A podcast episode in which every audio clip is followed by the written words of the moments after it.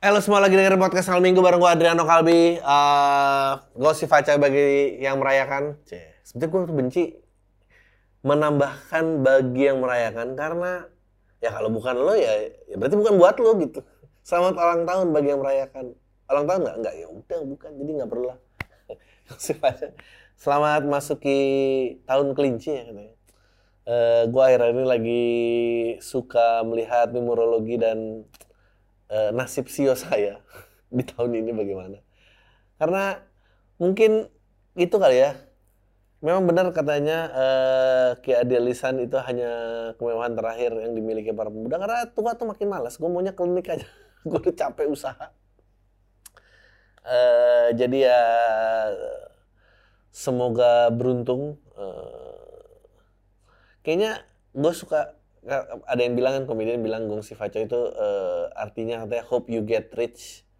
Semoga ada tambah kaya. Kayaknya itu cuma satu-satunya ucapan yang uh, punya konteks modern gitu. Dia tahu bahwa dunia akan dijalani dengan konteks uang. Dan kayaknya nggak ada gitu di tempat lain doa menambah uang gitu. Tambah rezeki ada tapi nambah uang nggak ada. Uh, meskipun ada perdebatan lagi tapi kan uang belum tentu rezeki. Gitu. rezeki tidak uang bisa jadi ujian tapi rezeki itu adalah berkat waduh. Anyway uh, I don't know masih berapa banyak? Oh mestinya lo lihat berita gua baru lihat berita Gary V uh, jadi dari tahun 2020 ke 2023 hari ini 2002 akhir uh, penggiat podcast turun 80% anjing. Kita lihat apakah pada saat tinggal satu persen. Gue pengen jadi pam itu podcast yang terakhir yang hengkang terakhir di perpodcastan biar dia sah masuk ke dalam buku sejarah sebagai paling konsisten dan dan paling lama bertahan. Ya apakah ada gunanya bertahannya sebuah podcast? Kita lihat aja nanti. Um, ya kita langsung aja masuk ke berita-berita yang ada uh, I don't know apakah ada berita-berita yang masih bisa lebih mengejutkan lagi dibanding yang berselingkuh dengan mertua. Uh, uh, ini ada protes keluarga protes Lukas NMB itu ditangkap katanya nggak nggak naik Garuda katanya disamperin militer. Gua nggak nggak ngerti detail penangkapannya tapi uh, total harta yang disita KPK itu 76 M gokil. 76 M. Ini emang problematik sih. Um, jadi gini teman-teman. Gue kayak udah tua banget tapi tapi emang kalau udah tua tuh emang senjatanya umur doang. Gue hidup gue hidup dari zaman 27 provinsi. Gue ngerasain orde baru uh, eh, 14 tahun dalam hidup gue. Memang pada saat um, pada saat kekuasaan itu terpusat gitu dan menjadi politik mercusuar untuk membangun Jakarta, katanya waktu itu parah uh, harta kekayaan diambil 80% buat Jakarta 20% buat daerah sendiri. Tuh gitu kan pasti daerah sendiri dikorupsi juga. Jadi yang dibangun cuma Jakarta doang. Makanya uh, desakan untuk reformasi dan mengganti presiden itu keluar kan gitu untuk uh, memerdekakan uh, pemerintahan-pemerintahan setempat gitu. Tapi yang terjadi adalah dulu tuh memang korupsi terjadi dan parah gitu. Tapinya korupsi itu terpusat. Nah problemnya sekarang adalah semua orang korupsi men gila. Uh, Papua tuh kan sebetulnya gue belum pernah ke Papua tapi Papua itu kan besar sekali sebetulnya. Dan 76 M untuk satu orang gokil. Dulu ada koruptor salah satu koruptor yang tidak pernah tertangkap itu eh, namanya Edi Tansil gue gak tau gue sih gue sih masih percaya Edi Tansil tuh hidup. Dia korupsi tiga setengah triliun anjir tiga setengah triliun. Lo untuk memberikan gambaran bahwa miliar dan triliun itu gimana bedanya? Uh, satu T itu seribu miliar. Jadi uh, Lukas M NMB ini Anjir. Nggak even 10 persennya satu triliun gitu, kurang dari 10 persen gitu. Dan tapi 76 M juga udah banyak banget gitu. 76 M tuh kayak bangun jembatan semanggi jadi ya, sok tahu gue memberikan fakta-fakta yang nggak ada dukungannya. Tapi 76 M tuh gokil sih menurut gue.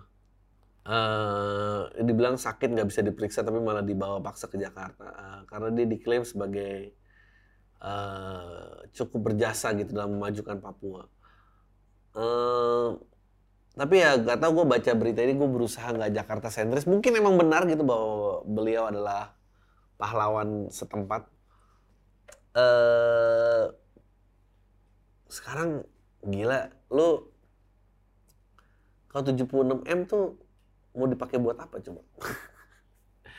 Sekarang tuh problemnya kayak gitu. Jadi semua orang korupsi mau jadi gubernur mau jadi pemimpin daerah tuh kesebar-sebar gitu. Dulu emang harus ini. Nah gue tuh nggak pernah tahu gimana caranya uh, memusnahkan korupsi. Tapi uh, gue ingat dulu, gue lupa ada negara mana yang judulnya uh, dia potong generasi gitu, udah pulangin aja gitu. Kita ganti semua yang baru, yang niat memajukan negara ini. Kalau lo mau mulangin syukur, kalau enggak ya udah lo pulang aja semua, udah suruh pulang aja. Um, apakah kita bisa ada di titik itu?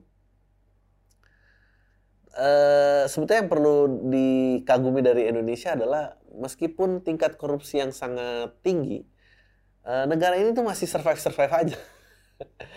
Gue kira negara ini udah tumbang loh dengan sekian banyaknya korupsi itu ya ya berarti emang negara ini tuh duitnya banyak banget. Lu bayangin nomor wajib pajak aja itu baru digalakan anjir belum tahu 20 tahun, belum ada 20 tahun terakhir kali belum ada 20 tahun. Sedangkan negara ini udah berapa? 78 tahun. 78 tahun. 78 tahun berdiri, 20 tahun baru wajib pajak. Anjing itu 60 eh, 50 tahun lebih ngapain aja? 60 tahun bahkan ada. Ya ya mau gimana gitu. Uh, ya luar biasa ya. Menurut gua gua kemarin membahas gue salah gak sih berpendapat kayak gini ya? Kalau lu jujur, lu kenapa sih mau jadi uh, pemerintah negara ini gitu? Kalau lu jujur, karena capek gitu. Kayaknya menurut gue nggak ada lagi yang lebih konyol dan buang-buang waktu uh, memikirkan polemik politik negara ini gitu. Uh, kalau jujur pasti nggak mau sebetulnya mendapat suara. Makanya gue selalu penasaran kayak Bu Sri Mulyani tuh mikir apa ya gitu kayak gue yakin orang sekali berbeliau tuh tahu gimana caranya membereskan negara ini. Tapi dari misalnya dia punya 20 agenda gitu. Paling yang boleh jalan dua. karena 18 lagi mengganggu kepentingan orang dan itu ngeselin kan karena kalau semuanya mau optimal ya 20-20 jalanin gitu. Gue berharap banyak waktu itu sebetulnya dengan regenerasi politik uh, munculnya partai seperti PSI. Gue seneng karena kalau enggak kita cuma nungguin orang tua mati doang lama banget. Tapi yang muda-muda baru muncul akhirnya pun patah juga. Patah dia, patah dan anjing gue nggak tahu gimana caranya berharap gitu. Gue berharap orang-orang itu karena gue nggak mungkin. Kalau gue sih pasti pulang gue nggak mau gue um, kalau ada calon presiden diusung partai itu saya bilang enggak enggak saya nggak mau gitu. Gue kayaknya mau milih dia tuh. Tapi sayangnya semua orang tuh selalu mau jadi presiden. Padahal mah itu mah pekerjaan capein dan anjing gue tuh nggak tahu nih 2024 jadi apa gitu ya uh, eh, gue udah di titik sangat apatis dan udah kayak uh, kita ngomongin kanan kiri nih waktu dulu uh, kan ada bapak yang dulunya jadi gubernur menjanjikan DP 0% gitu ya. Nah, terus nggak kejadian. Terus semua orang bingung kayak uh, kalau mau sih dipimpin orang yang ngejanjiin 0% kayak gitu masih percaya lagi udah pasti nggak ini dong. Tapi untuk yang progresif juga sebetulnya gue pengen bertanya yang hal yang sama gitu. Lu juga milih orang dijanjiin bakal bongkar kasus 98 lu percaya gitu aja anjing. Padahal menurut gua janji 0% sama mengungkap tragedi 98 itu ya sama-sama omong kosong lah. sama-sama lebih gak mungkin diungkap mana gitu. Kalau gua bikin negara nih terus gua punya dosa yang begitu kelam, nggak nggak akan nggak akan gue bikin kebongkar gue yakin. Gue bikin mati. Jadi problem negara ini menurut gue ini sama persis kayak polemik rendang babi. Yang ter tersinggung merasa itu haknya.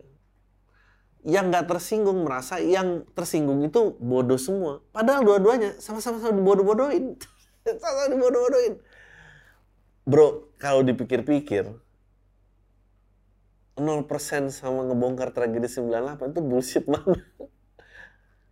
Gila loh. Itu kayak Amerika bilang, nggak itu 9-11 emang kita yang nabrak sendiri. Nggak mungkin lah. Nggak mungkin.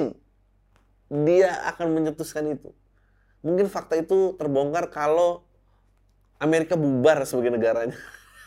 Waktu itu ada wacana State of Texas pengen jadi negara independen kan karena dia anjing bullshitnya sama politik Amerika.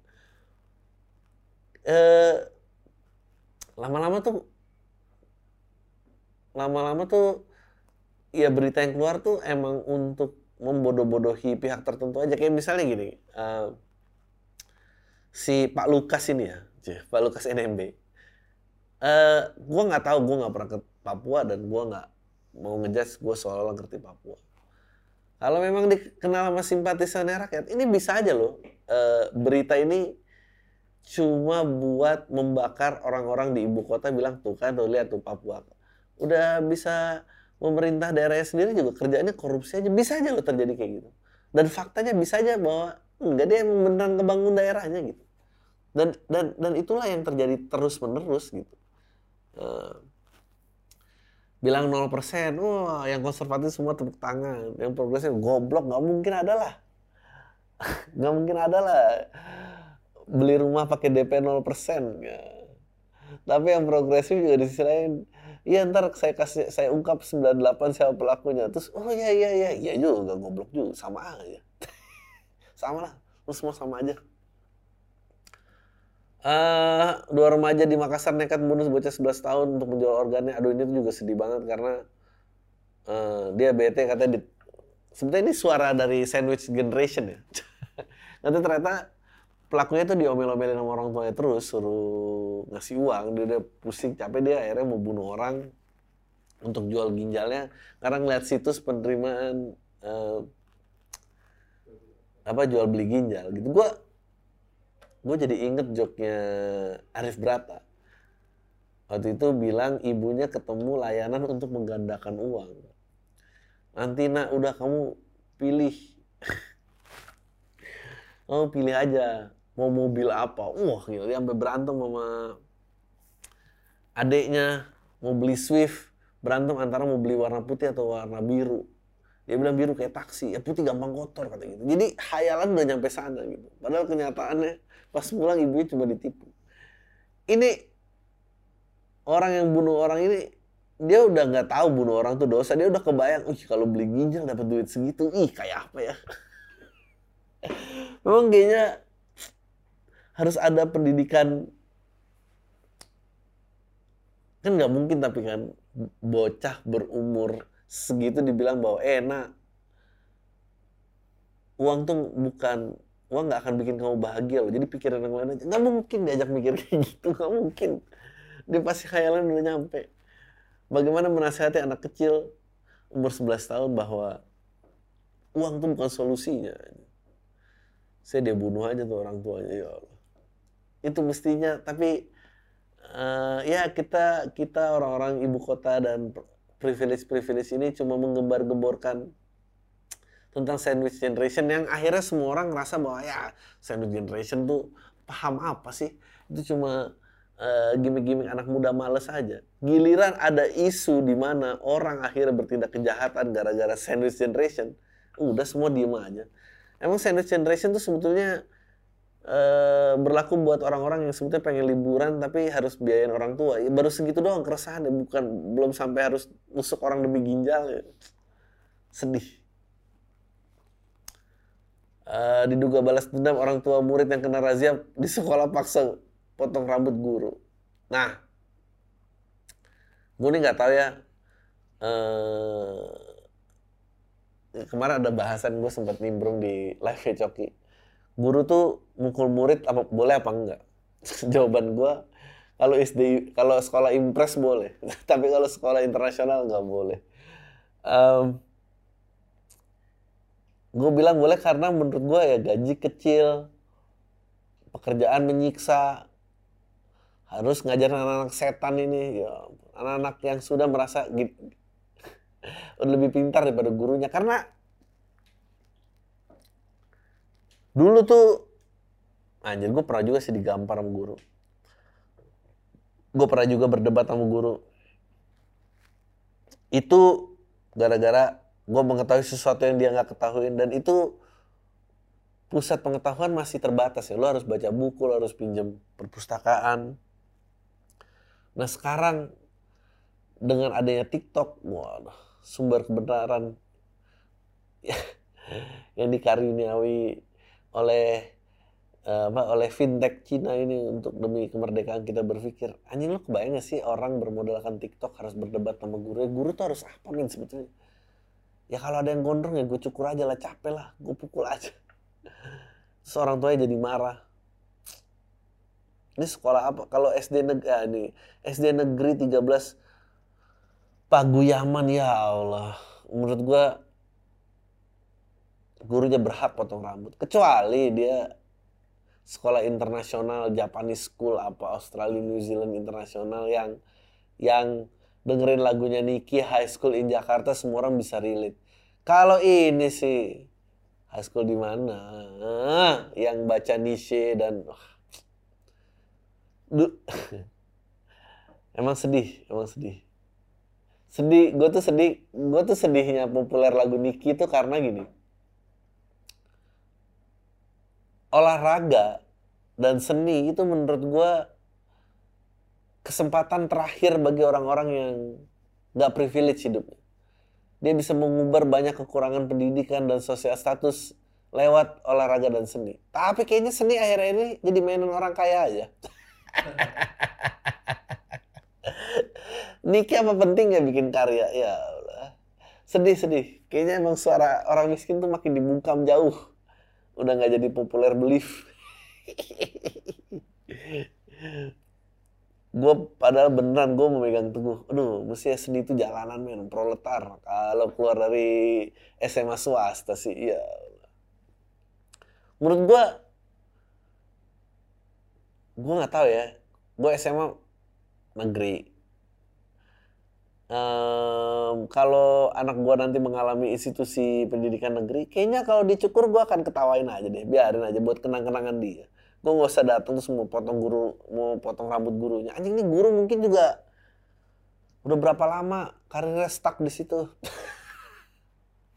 Lu mikir anak bandel SD ini anjing. Sian. Um, ya apa lagi yang gue inget gue digampar guru gue inget gue uh, bikin guru ngambek nangis keluar. Habis itu yang lain gak dapet fotokopian buku gue pernah.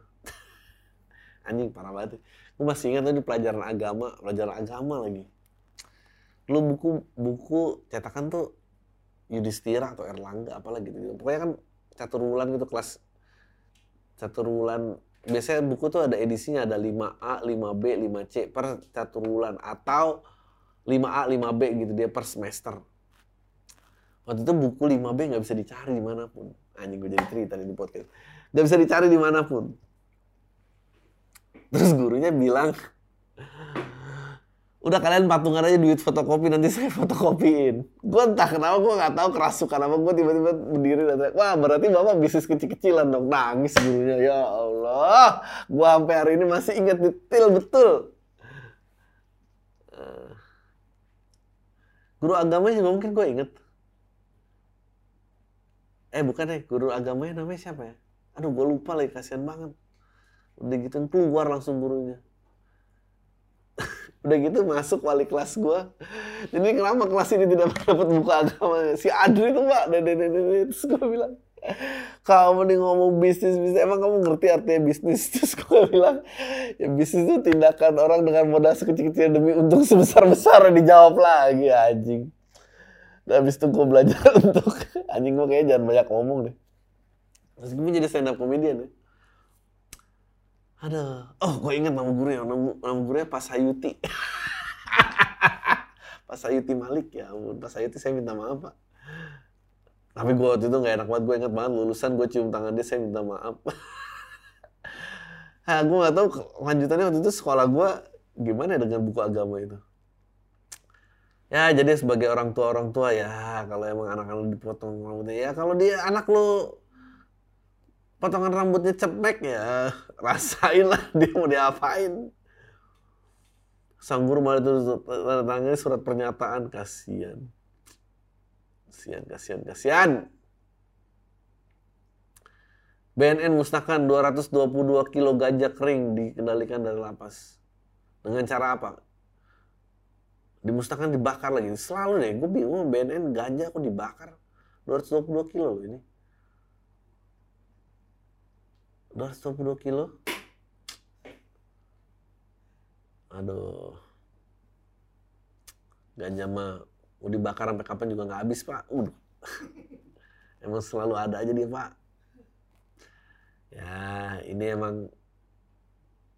aduh ini kapan ya? Kapan ini uh, direvisi gitu?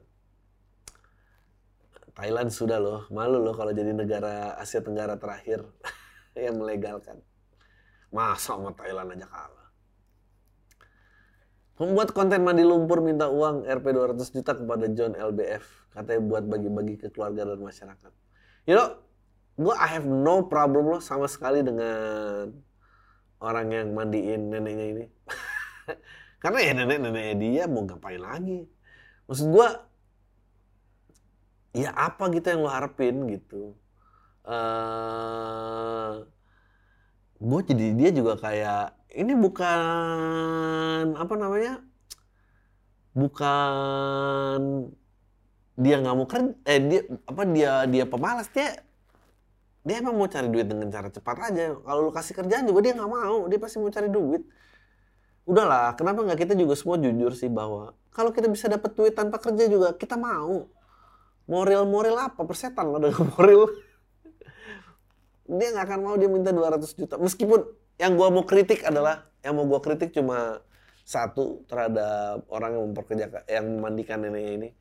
Kenapa dalam dalam bebas menghayal aja lu cuma matok minta 200 juta. Berarti hayalan lu tuh cuma 200 juta tuh udah gede banget. Karena namanya tanpa ada batasan lu minta dong sebanyak-banyaknya. Gue tuh kalau kayak gini-gini tuh langsung kebayang anjing kualitas manusia tuh ternyata cuma segini dalam keadaan menghayal tanpa ada batasan pun dia pun sudah membatasi dirinya ya. Kapan jadinya negara ini maju? Itu aja protes gue. Uh, eh, lu bisa diundang TV, ketemu ini, do it man. That's entertainment. Lu mau minta demokrasi media, that's what you get. Bodoh amat orang-orang yang apa, uh, kita waktu itu katanya juga lagi menang olimpiade matematik atau apa yang yang nari-nari itu ya ya gimana dong? Oke. Okay. ah ini keren nih. Video sure tersebar. Ketua DPRD di Kaltim melaporkan teman tidurnya pakai UIT ya anjir. Ini gara-gara jebar mahasiswi lawan mainnya ke polisi ya Allah. Mau jadi apa? Udah nyewa tapi kebongkar. Makanya pak kalau nyewa tuh hati-hati. Bapak juga kenapa sih jalur-jalur langsung gini? Kan tempat pijat. kenapa nggak mau masuk ke fasilitas-fasilitas underground yang sudah ada yang SOP-nya tahu gitu bahwa rahasia tuh bagian dari SOP. Kalau jalur-jalur langsung gini memang mungkin bisa lebih mudah dan nggak ketahuan temen nggak ketahuan gitu teman sepekerjaan. Tapi kan mulut kan nggak ada yang bisa ngatur pak. Ini lagi juga mungkin dia keadaannya tambah tiga ratus ribu nih pak. Kalau nggak saya sebarin. Nggak mau saya kan janjinya nggak satu setengah juta aja nih lu gara-gara tiga ratus ribu pak malu pak. Aib ke mana-mana. Mau gimana dong? Lu sih salah. Oke, warga India seludupkan 932 berlian ke Indonesia dengan cara diselipkan dalam anus. Uh, anjing, abdomen X-ray munculnya tanda 40,73 karat gokil di pria umur 48 tahun. Uh, gue tuh gue tuh sejujurnya uh, sebagai orang gue selalu penasaran loh tentang uh, mengalahkan security security di airport ini bagaimana gitu. Mesti kan aman aman aja. Aman pak. Udah pak. Bawa aja. Bisa. 48 karat lewat. Kita ketemu di Bali. Eh kena juga. Gue penasaran di belakangnya. Gimana caranya ini ya? Gimana? Aduh ini tiga anak usia 8 tahun di Mojokerto diduga perkosa bocah TK. Men kita tuh punya problem banyak men tentang pendidikan situs porno men. Ini tuh gara-gara situs porno semua orang kebongkar. Ya nggak cuma situs porno sih konten porno yang udah nggak tahu ke mana. Ini uh, di Inggris baru wajibkan situs porno verifikasi usia pengguna agar tidak bisa lagi diakses anak-anak. Dari dulu juga pakai verifikasi usia kok situs porno. Cuma kan are you over 18 yes semua yes. Masih lewat lah gimana lah bro udah deh percaya sama gue nggak bisa lagi ada ada orang tua di parlemen tuh udah Pak mau diamanin gitu juga kalau pakai VPN orang bisa ini VPN apa itu? Nggak ngerti pasti orang tua bingung ya. Udah let's go to the question.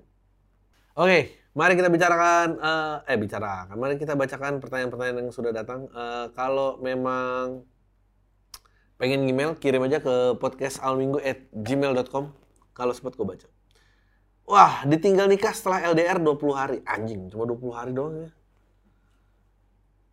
Nah, ini mah lo LDR dia selalu punya pacar yang namanya. Kalau baca jangan baca email gue cowok umur 24 tahun baru lulus 2022 masih kerja serabutan ya lah 24 tahun aja.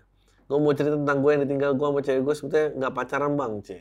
Setelah dibilangnya apa eh, FWB atau HTS atau apa pun itu kita udah jalan 2 tahun. Oh, dia nggak mau kita nggak pacaran karena gue kafir dia enggak ya Kata sih dia juga sayang bang, walaupun gue tetap sanksi soal itu. Mungkin kalau faktor agama yang haram dan gak dilakukan cuma makan babi, kita nggak pernah L, kita nggak pernah LDR selama 2 tahun. Nah, kita nggak pernah LDR. Tapi akhir 2002, 2, oh, 2022 gue harus pulang karena udah lama nggak pulang kampung. Singkat cerita, selama 20 hari gue pulang kampung, ya Allah. Tadi dekat sama cowok temen lamanya gitu yang udah PNS bang. Gue begitu balik ke kota dia, gue langsung diajak ketemu dan dia bilang mau nikah hancur gue bang. Dia seumuran sama gue bang katanya. Lagi quarter life crisis karena masih serabutan. Juga kayaknya gue ngakunya nyerah dan milih nikah sama temen yang non kafir itu ya gue kesel bang. Tapi nggak tahu harus ngomong apa dia yang gue kenal selama ini otaknya encer kok bisa punya pola pikir begitu? Nikah sebagai pelarian anjir lah. Menurut tuh gimana bang sama cewek yang pengen banget ber berkarir tapi menyerah sama masa muda terus milih nikah? Sama kalau gue bisa tolong lucuin bang ya lu eh, nggak uh, tahu ya. Memang kayaknya uh, miskin tuh ketakutan terbesar banyak orang. Apalagi tua miskin uh,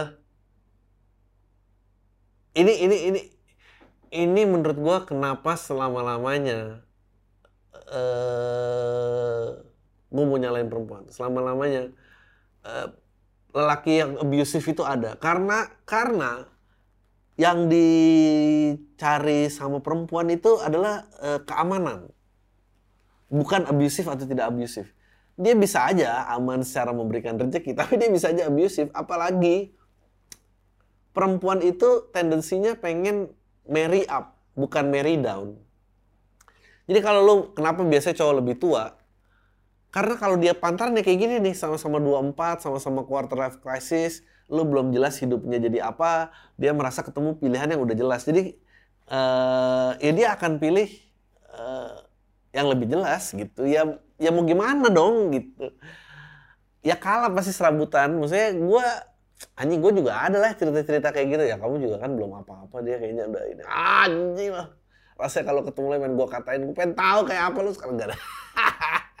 yang lu pilih bener nggak gue uh, memang ya begitulah adanya gitu jadi uh, gue percaya uh, gue percaya perempuan itu yang mengendalikan society ya maksudnya perempuan itu yang mengendalikan kemanusiaan tuh bergerak ke mana? Itu semua perempuan. Dan lelaki tuh cuma ngikutin doang. Lelaki tuh paling tololnya dia melakukan sesuatu karena buat mendapatkan perempuan. Udah itu doang. Ada ada masa di mana uh, kita itu perang. Uh, kita itu berburu. Yang ditaksir perempuan itu lelaki yang berburu paling jago. Tapi karena keadaan berubah uh, kita mulai hidup dengan uang kita nggak berburu lagi ternyata otot tidak penting. Otot pernah jadi masanya sekarang udah enggak gitu. Sekarang hidup dengan uang ya dia butuhnya kepastian mau nggak mau eh, makanya karakter-karakter kayak Andrew Tate tuh keluar ya karena itu perempuan yang minta. Coba kalau eh, currency-nya tuh diganti currency misalnya kasih sayang waduh nerd-nerd ini keluar semua pasti eh, misalnya yang dicari adalah cara treatment kepada wanita perempuan yang menentukan itu. Lelaki nggak akan bisa. Lelaki nggak mungkin mau jadi yang penyayang kalau nggak ada ujungnya. Tapi perempuan sebetulnya bisa minta itu. Kalau perempuan secara konsensus nih sepakat bahwa yang bisa sama gue itu adalah orang yang punya kasih sayang banyak. Sumpah dunia ini berubah. Tapi karena perempuannya berpikir yang bisa sama gue itu adalah yang bisa memberikan uh, kenyamanan hidup, ya mau nggak mau lah. Misalnya lo kaya tapi abusive ya banyak juga yang miskin dan abusive tuh banyak juga. Ya mau ngomong kayak gitu. Ya lo 24 ya men gue kasih tau men lu kerja keras aja uh, lu pantau terus. Kalau lu di blog ya bikin lah second account. Pantau terus lu lihat lima tahun dia hidupnya di mana lu di mana kesuksesan lelaki apa kepuasan hidup lelaki cuma balas dendam gitu doang. Ngerasa oh, anjing ternyata dia pilih yang salah. Udah gitu doang. Uh, sisanya men lo 24 you're young lo masih bisa uh, melakukan banyak hal. Jadi jangan putus semangat sekarang. Uh, apa pun yang lo kerjain hari ini belum tentu lo kerjain lagi 10 tahun lagi 10 tahun lagi nanti. Jadi ya ya udahlah biarin aja. Biarin aja pakailah cerita-cerita sedihmu untuk mendapatkan perempuan-perempuan selanjutnya oh, dulu aku 20 hari aja udah ditinggal sama orang yang pengen sama PNS Jadikanlah kekecewaan itu sebagai bensin. Oke, okay. Bang, menurut lu, lu bakal mati di umur berapa? Bangsat. Sebetulnya dulu tuh lu coba bercandain gini, gue kemarin ada temen gue baru meninggal lagi umur 39 tahun, anjing tuh umur gue nyong. Uh, mati umur berapa? Uh, feeling gua, cih gitu. Feeling gua kayak gua nggak lama, anjing gak. Lagi take podcast ini mati, anjing, jadi legend langsung. Nggak tahu gue mati umur berapa nyong. Uh, sekarang gue hampir 20 tahun ya Allah. Nggak punya temen pasti 20 tahun udah mikirin mati. Akhirnya gue suka beli beli buku ah kan. Udah ketahuan beli buku nggak punya temen kalau punya duit ya begaul ah, jangan beli buku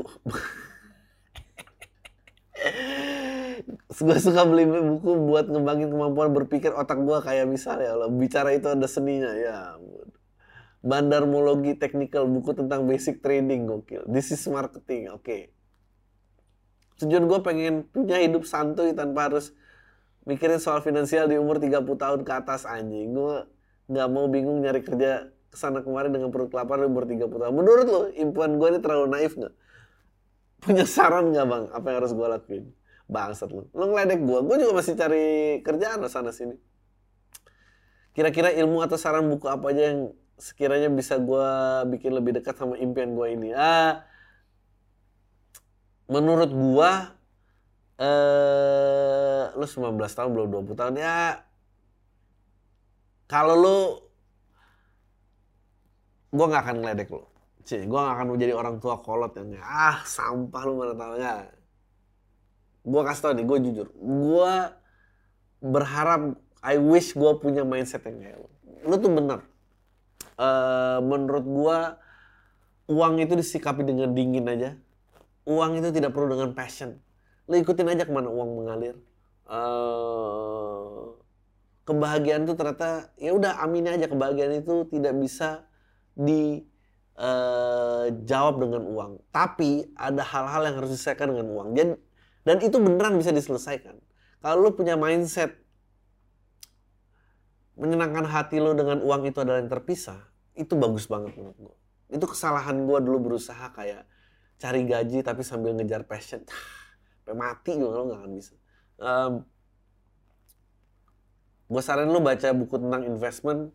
Uh, gua gua saranin lo baca buku tentang uh, apa sifat uang. Gue gak tahu judulnya apa, tapi kira-kira di area situ. Um, karena memang bener apa yang kata-kata orang-orang MLM bilang ya. Mestinya mindset harus diubah dong. Biarkan uang bekerja buat anda. Nggak, itu ada kebenarannya. Cuma karena datang keluar dari mulut-mulut orang MLM aja lu jadi nggak peduli. Tapi itu ada benernya. Dan uruslah hati lu di tempat lain. Dan percayalah. Yang soal hati ini nggak akan ada ujungnya. Jadi ini, ini perjalanan seumur hidup. Jadi urus aja kelar duitnya. Semoga lu umur 30-an bisa kelar itu. Kalau gue perasaan gue juga sekarang baru terselah tersadar nih bahwa, eh anjing, tidak perlu passionnya untuk mencari uang. Uh, gue kayak, anjing mesti gue mikirin dari umur 20-an sih. Uh, paling gampang sebetulnya, uh, lu bisa mulai ini dari kapan aja. Oh gue tau deh, lu belajar bagaimana caranya berdagang dengan modal yang kecil. Tapi persyarat, tapi persyaratan gue adalah pada saat lu dapat keuntungan lu jangan spend yang harus lu tanya konstan kepada diri lo adalah bagaimana keuntungan yang sedikit ini berkembang. Jadi nggak boleh dipakai. Karena kalau dipakai itu nol. Jadi itu harus dipakai, kalau gue bilangnya dipakai main. Misalnya lo dapet untung sejuta nih, ya. Saya dapat untung sejuta. Lo mendingan coba kelola, misal lo ubah jadi tiga kantong gitu. 300 ribu, 300 ribu, 400 ribu. Gue mendingan kehilangan 600 ribu gara-gara gue belajar bagaimana mengembangkan uang ini daripada 600 ribu itu gue pakai beli baju atau gue pakai beli makan karena itu hilang biarlah nanti ntar lu track nih dari kantong sejuta ini dia berkembang jadi berapa dan lu nggak perlu banyak anjing ternyata ngebiarin duit bekerja buat lu itu lebih cepat daripada lu nyari sejuta lagi. Sepengalaman gue ya. Oke okay attitude atau skill seorang atlet. Halo Bang Adri, lu suka bilang olahraga terutama basket. Lu bilang kalau lu nonton Michael Jordan lu mau nonton karena skill ya, bukan karena dia buang sampah sembarangan atau enggak. Nah ini kan lagi rame nih Bang. Olahraga bulu tangkis di Indonesia. Soal perselingkuhan perselingkuhan antara atlet Kevin Sanjaya dengan pelatihnya Hari IP yang berawal dengan karena pelatih tersebut menegur attitude atletnya di kejuaraan Indonesia Open 2022 Juni lalu lalu karena dilihat oleh tidak memperlihatkan perjuangan dalam pertandingan lapangan. Namun lucu peneguran itu ditekankan atas dasar permintaan netizen lalu dilakukanlah oleh si pelatih tersebut. Namun seperti pemberitaan ini sang atlet pun tidak terima. Bagaimana pendapat kamu? Ya tergantung menang apa kalah. Kalau emang lagi kalah dia harus dengerin sih. Uh, yang keren dari Jordan tuh ya gue ini tentang menang men. Gue nggak peduli mau dari mana pokoknya menang aja. Dan itu yang valid gitu. Gue nggak peduli. Tapi soal attitude gini gini. Jordan tuh juga punya attitude yang sangat coachable. Um, dia dia pekerja keras dan dia coachable. Beda lagi dengan Iverson. Iverson tuh kayaknya nggak begitu pekerja keras dan tidak coachable dan nggak ke mana-mana ternyata menang men. Menang adalah jawaban. Dan Jordan pun kalau dengan bakat seperti itu kalau dia nggak kerja keras ya dia biasa aja. Dia menjadi Jordan karena dia punya talentnya dan dia punya kerja kerasnya dan dia bisa diarahin dan uh, jarang yang punya tiga tiganya itu gitulah kulit pinjol yang dilunasi dari hasil jackpot judi online gokil. Gue masih seumur 20 tahun. Nah buat yang tadi bisnis tadi ya lo mau ngembangin modal judi online? Tapi ntar udah dapat modalnya jangan lo pakai judi lagi Bagaimana berkembang dari keuntungan judi itu? Gak apa-apa men, cari modal dari mana aja. Mahasiswa 20 tahun asal Bandung yang merantau ke Jogja dan kuliah di salah satu universitas negeri di Yogyakarta. Gue udah ngedengerin lo dari tahun 2020. Yang suka karena pembahasan yang relate dan to the point. Langsung cerita bang, awal 2022 lalu gue memberanikan diri untuk pinjam ke salah satu aplikasi yang menawarkan jasa pinjaman. Ah, jelek banget men, breakdown bunganya. Dengan alasan kebutuhan biaya hidup di Jogja dan bayaran kos Kala itu orang tua gue sedang dalam keadaan ekonomi yang sulit sampai cari-cari pinjaman ke tetangga buat bayar uang kuliah dan biaya gue di Jogja. Karena merasa kasihan, akhirnya gue berpikir untuk meringankan biaya untuk sementara sampai akhirnya ekonomi membaik. Satu hari akhirnya gue memberanikan diri untuk pinjam duit menggunakan aplikasi tersebut sebanyak 6 juta buat beli kebutuhan kos, biaya hidup, dan lain-lain. Ternyata bang, hampir selama 7 bulan ini ekonomi orang tua gue tak kunjung membaik. Sedangkan gue harus tetap membayar bunga tagihan aplikasi tersebut yang per bulannya biayanya ada satu jutaan dengan bunga 5% anjing. Dan selama dua bulan tidak ada kendala membayar tagihan tersebut karena masih bisa dibayar dengan sisa uang yang gue pinjam. Masuk ke bulan ketiga, gue udah mulai bingung. Jadi, jadi kalau lo pinjem duit nih, terus lo pakai buat bayar, itu jadi spending kan. Jadi mestinya dipakai. Gimana caranya uh, duit 6 juta ini pertumbuhannya melebihi bunga yang dituntutkan gitu. Nah, itu gimana cara mikirnya? Gue mulai bingung karena duit jajan yang dikirim bokap hanya 450 ribu buat sebulan dan belum bisa menutupi tagihan tersebut. Pas nongkrong di kampus, gue denger temen gue sering main judi online dan jackpot berapa kali. Yang katanya kalau pemula itu pasti dapat jackpot di tengah kebingungan buat melunasin bayaran yang mendekati tenggat waktu. Akhirnya gue beranikan diri untuk main judi online dengan masang duit 500 ribu. Pertarungan hidup dan mati gue bang, karena gue pinjam ke aplikasi tersebut. Gue nggak bilang ke ortu gue. Akhirnya dalam waktu kurang lebih dari 4 jam bergelut dengan permainan judi online saldo di situs judi online akhirnya menyentuh hampir angka 17 jutaan gokil yang akhirnya gue tarik semua dan gue bayar sisa tagihan pada aplikasi terus dan sisanya gue lunasin buat bayar kos selama setahun tapi entah kenapa salah salah jadi lu 17 juta lu bayar utang nih yang buat kos lu lu hidupin diri lu 6 bulan buat bayar kos, lu simpen tapi jangan lu bayar. Lu bayar tetap per bulan, oke? Okay? Karena gimana pun juga itu duit. Kalau lu bayar buat setahun udah duit lu habis. Oke? Okay? Tapi entah kenapa dengan duit banyak gue malah nggak tenang bang, goblok. Apakah karena gue dapet dari judi slot? Enggak lah, nggak apa-apa. Gue suka boros dengan pengeluaran yang gue beli. Ya itu dia. Banyak yang gue barang-barang yang nggak gue terlalu butuhin pun gue beli. Bingung mau dipakai apa? Berapa kali gue staycation ya Allah dengan cewek yang gue dapat dari dating app dan di dalam hati gue hampa bang kuliah jadi nggak bener goblok banget bener bang kata us di konten selama lo bilang bahkan yang orang yang belum nemuin dirinya ketika banyak orang yang belum nemuin dirinya ketika duitnya banyak. Yang mungkin buat duit 17 nya bukan duit gede buat lu bang. Tapi menurut gue itu gede bang. Sekarang di ATM gue sisa 4 jutaan. Lagi, mungkin gue bisa bertahan 4 bulan ke depan untuk hidup Jogja. Menurut lu bang gue harus gimanain? Ya kembangin lah. Dipak, apa dipakai foya-foya atau usaha. Atau mungkin lo ada masukan oh ya gue beli digital download TDP dan LPLK itu hasil jackpot bang. Nggak goblok gue nonton spesial lu. Yang lu semua sama aja di Jogja seru bang. Pecah banget acaranya. Ini tapi lu semua. Tapi sayang gue nggak bisa foto karena lu memilih tiket yang hemat. Goblok lu giliran cekin aja nggak hemat. Beli tiket gue yang murah bangsat lu. Rasain lu nggak bisa foto sama gue duduk di belakang teks sudah dibaca. Sukses selalu pam sehat banget selalu. Ah ya. Ah itu mindset sih pokoknya menghadapi duit lu dingin aja. Gimana cara kembangin dari situ? Persetan lah orang bilang mau dari mana. Gimana caranya biar kita nggak kerja men? Udah itu aja. Tai lu semua. Kau sih